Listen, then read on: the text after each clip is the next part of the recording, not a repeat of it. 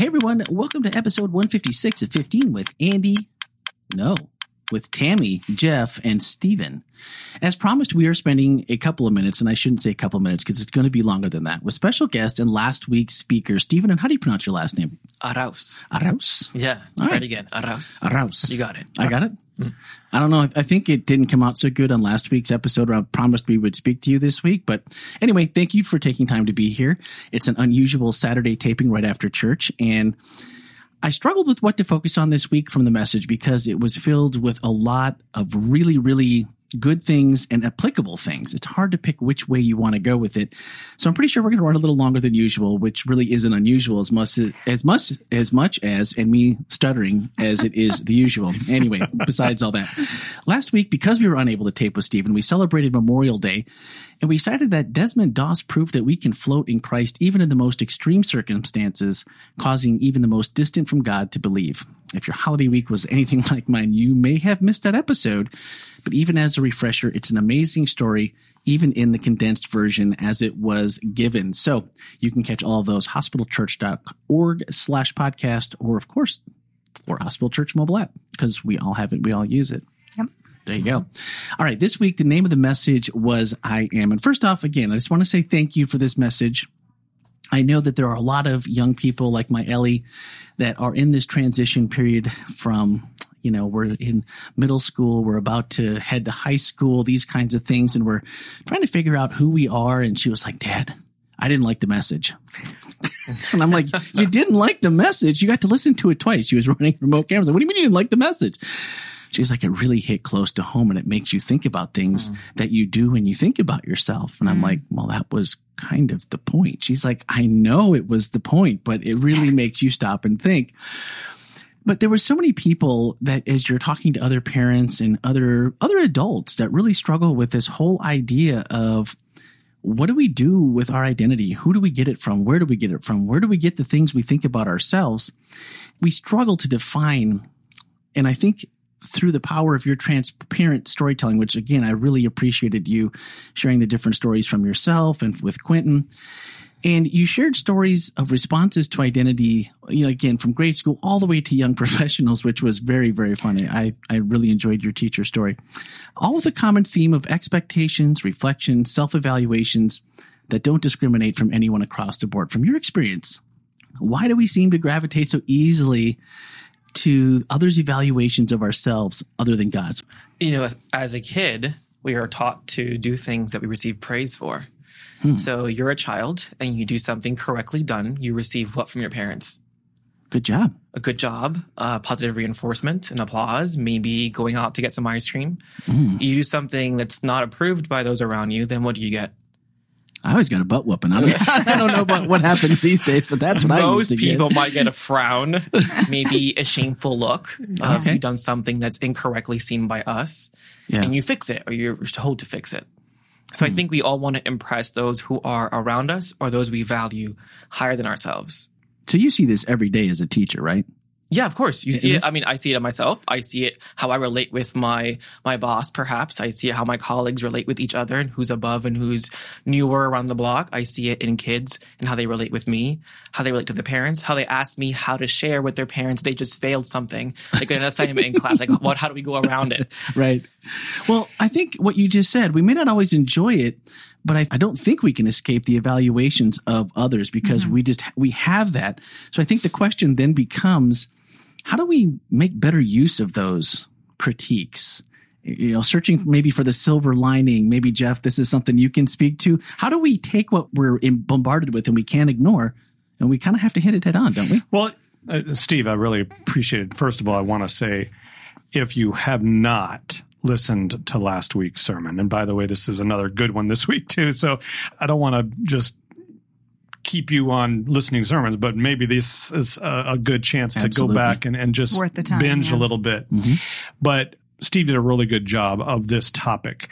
And one of the things that we come up against almost all the time is that we are constantly evaluating ourselves. This is constant. Yeah. Matter of fact, all the time, we're evaluating ourselves through other people's eyes.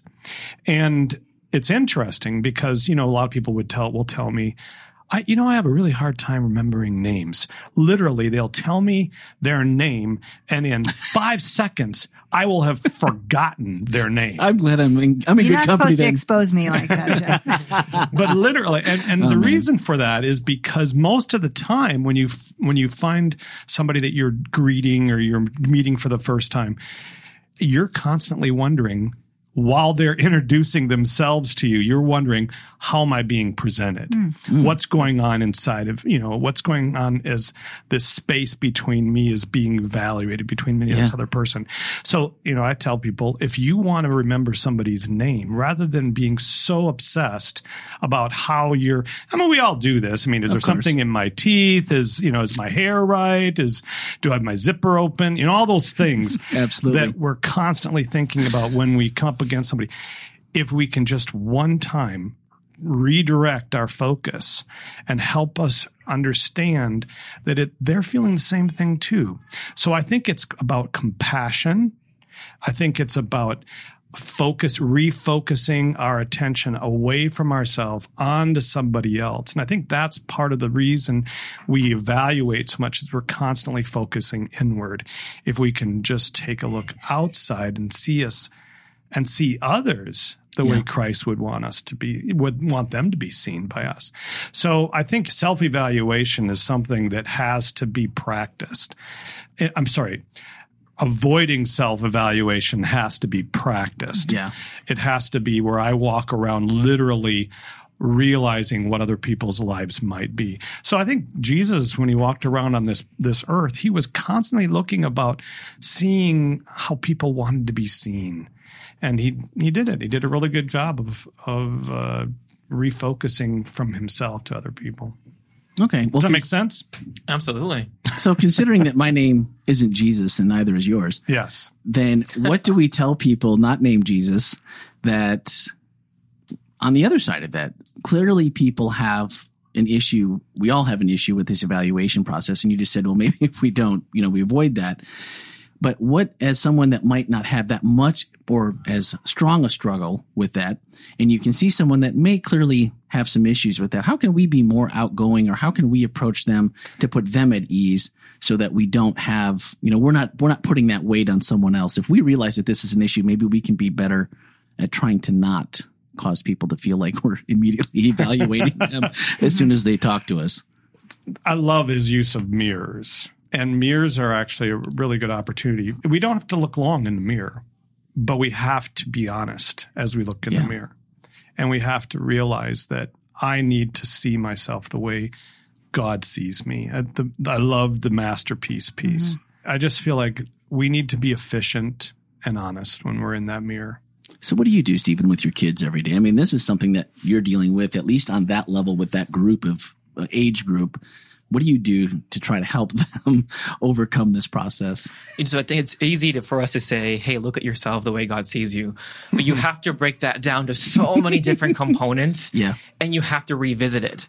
And so in school, we have that time because we're together. So I break it down to Wednesdays where we break the classroom apart. We dim the lights only because I want the focus to be in yourself at that moment.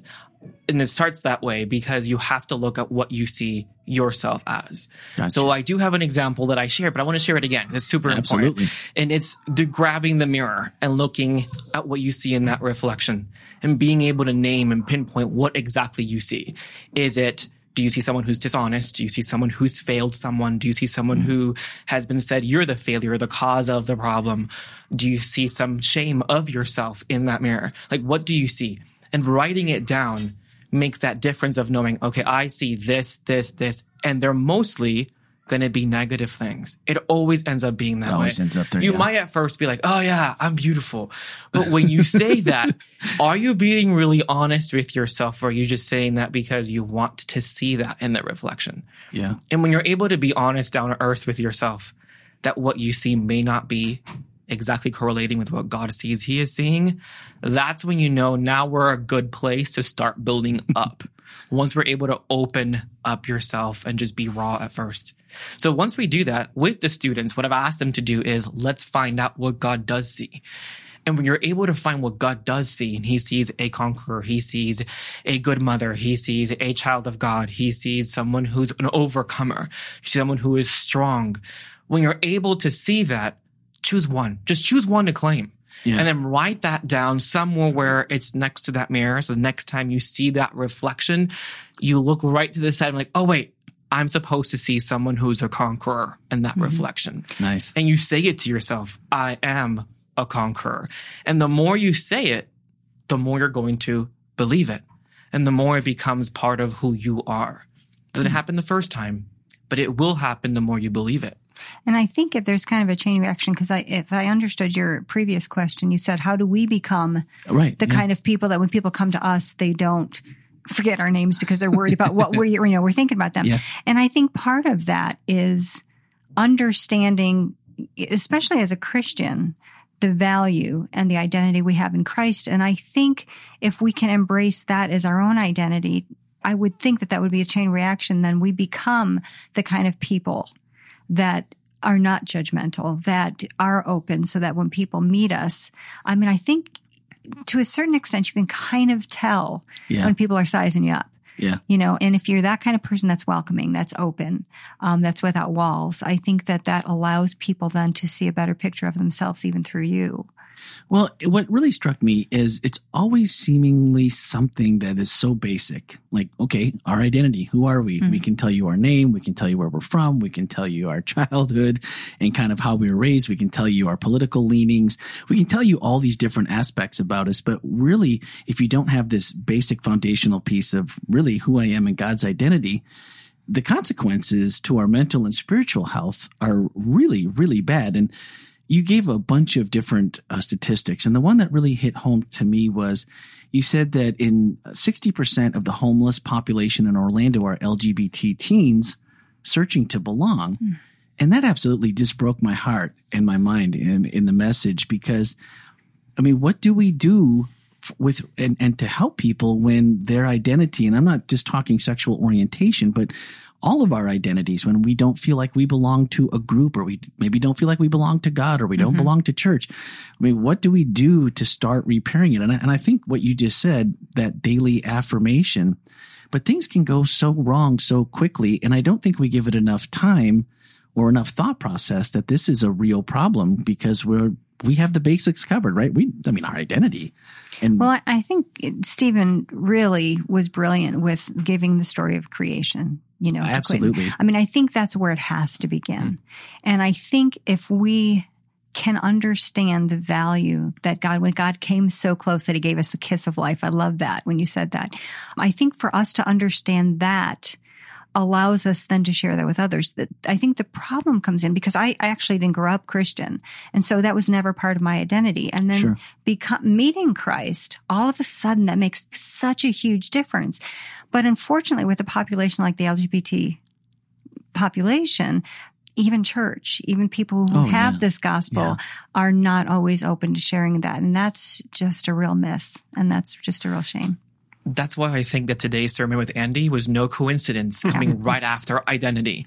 So if I were to, uh, everything you mentioned earlier about who you are and stuff, that comes from your memories, right? sure. The things you've learned, things you've experienced, and together they've made up who Randy is today. Mm-hmm. So if I were to undo all of that, all those memories, what do we have left of Randy?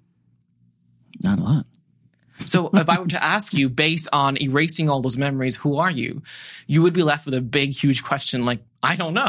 Yeah. And that's because identity shouldn't be coming from these memories you have created and experiences. It should be coming from elsewhere. That's the whole point of that topic.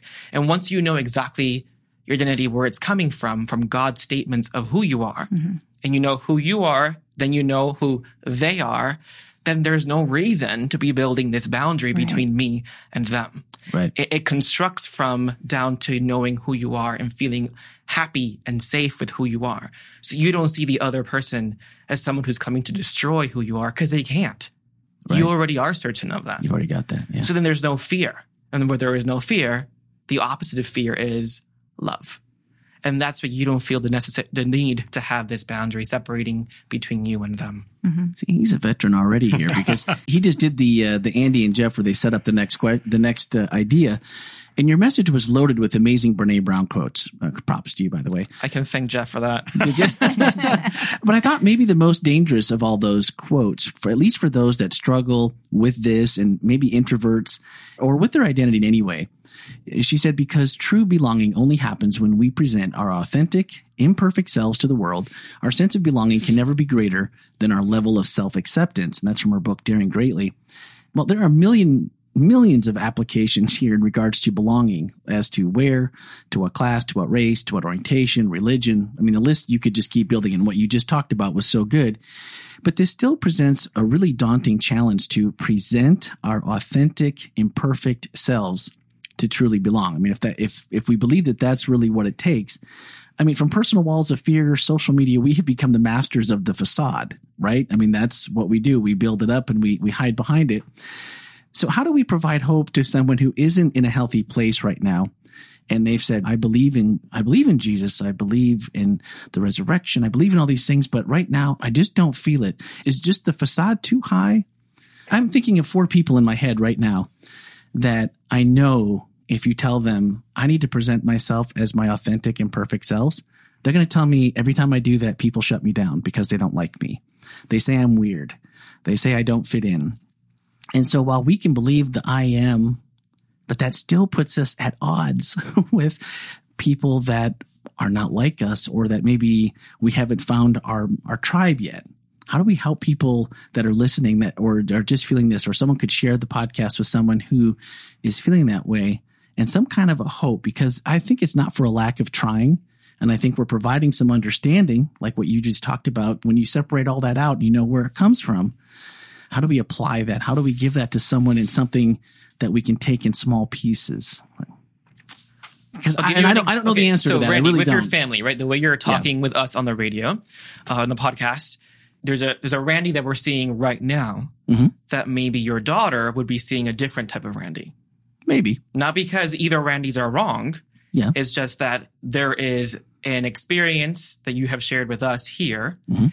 and she has seen you at home. Mhm. A little different Randy, a little Randy who might be a little bit more vulnerable because it's family. And family will always embrace all the quirkiness that Randy may have. Sometimes, Right? most of well, my fa- my family will. They're already scared. They've seen the they've seen the dark side. Yeah. So I share that is because the more you're exposing yourself to different groups of people is because you've experienced already with them in a level of acceptance that you know it's okay to be raw and open Randy at home. Yeah. And maybe when you're in church, you are a little different raw and open. And when you're at work, you might be a different raw and open with different ideas. Different raw and open. I'm pretty Categories. much I'm pretty much raw and open pretty much across the board. That's for better or for worse. But you have found a Love that place. about you. You found groups of people that you Yeah. know that are worthy enough to be open and transparent with already. yeah. And so you know what groups of people to be open up with um, that are going to be safe for you. Brene Brown, um, when she shares that book in Daring Greatly, that quote comes from the idea that you have found people that have earned your respect that you already know I want to be vulnerable and open with because they've earned the right for me to be open and vulnerable with already. And that's why when you see maybe younger people just be raw and open, let's say on social media, and you're like, oh, no, don't do that. Like, that's not the safe place to do it. And then the comments follow. and they're like, bunch of negative comments, right? Yeah. So that was not the group of people that had earned your respect to be vulnerable with. So when you look for that vulnerability, you look for that group of people that you've said, oh man, these are people who I want to hear their feedback from. And they've also earned my respect. It goes both ways. Yeah. And, and I don't think it's always going to be people that necessarily are on your agreeable side, so to oh, speak. Oh yeah. Yeah. I think It's you're not always going to be those people's. And I think that's the part that vulnerability, where vulnerability plays a very important piece is that I can be vulnerable if I understand that that we're in this arena together. right. It does it doesn't always have to be somebody who's agreeing wholeheartedly with me because you know there's been times in all of our lives where we've got people who are in our corner so to speak who literally are backing us and pulling for us you know and cheering for us but disagree with uh, with Yeah. literally. I mean, I, I think of you know we can think of our own families, our own children. Sure. You know, I can say, hey, we disagree on this one issue, but I still am behind you and I love you and I care for you and that person knows it.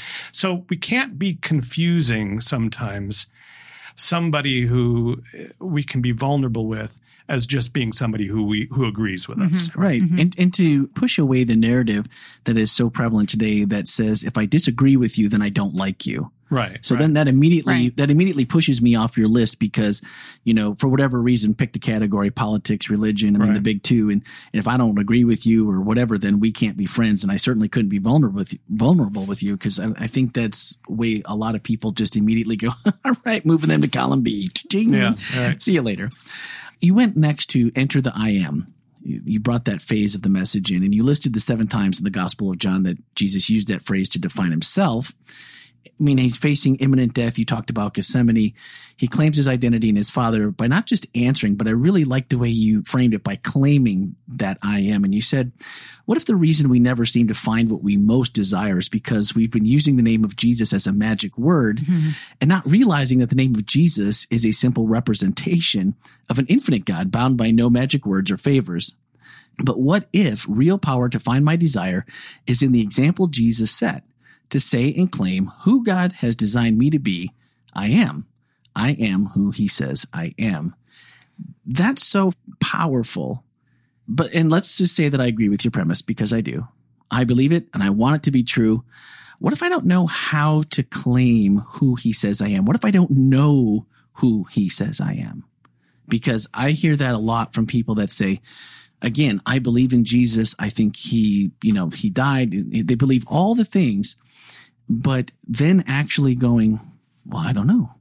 What does God think of me? What does, what does he really think about? What does he think I'm here for? You know, cause that's always the question. What are we here for? What, what, what what's our, what's our purpose? What are we supposed to be doing? And I think that all kind of ties in with what do I do if I don't know who I am? And you've been, you know, kind of hurt, hurting these kids hurting. I meant to say shepherding. shepherding. Hurting sounds a little It more feels like that way sometimes. doesn't it? but you've been kind of shepherding them. What would you say to someone who's just sitting there going, I'm not sure who I am or who he thinks I am. I want to be sure about this. you know, the first verse that comes to my mind quickly Yeah. is a story that I used. Um, and I think Tammy helped me choose that verse where it's Jesus getting baptized and the skies being open. Mm. And the first statement you hear is, This is my son in whom I am well pleased. And I think it starts from there, like no, acknowledging, taking that acknowledgement of saying, He calls me son. He calls me daughter. And at the moment you know that, then it takes you to, well, what, the verse that God says, Jesus says, what father, when a son asks for, you know, food, would he give a serpent or a snake? snake. Yeah, or- yeah, yeah. And like mm-hmm. that doesn't go two to two, No, right? So doesn't. I automatically know who he is. He is a go- good, good father. You know, he's a loving father who gives me exactly what I need. The next thing I think of is like he says, "You are the salt of the earth." Then he goes, "You are the light of the world." Like those are very specific claims that he says. I think he starts you off on this journey of like, if you don't get it from scripture, here are two things you should know: light and salt. Tastes good, looks good, right? Yeah. right there. And so I think if it, he kind of pushes you on that journey of finding him.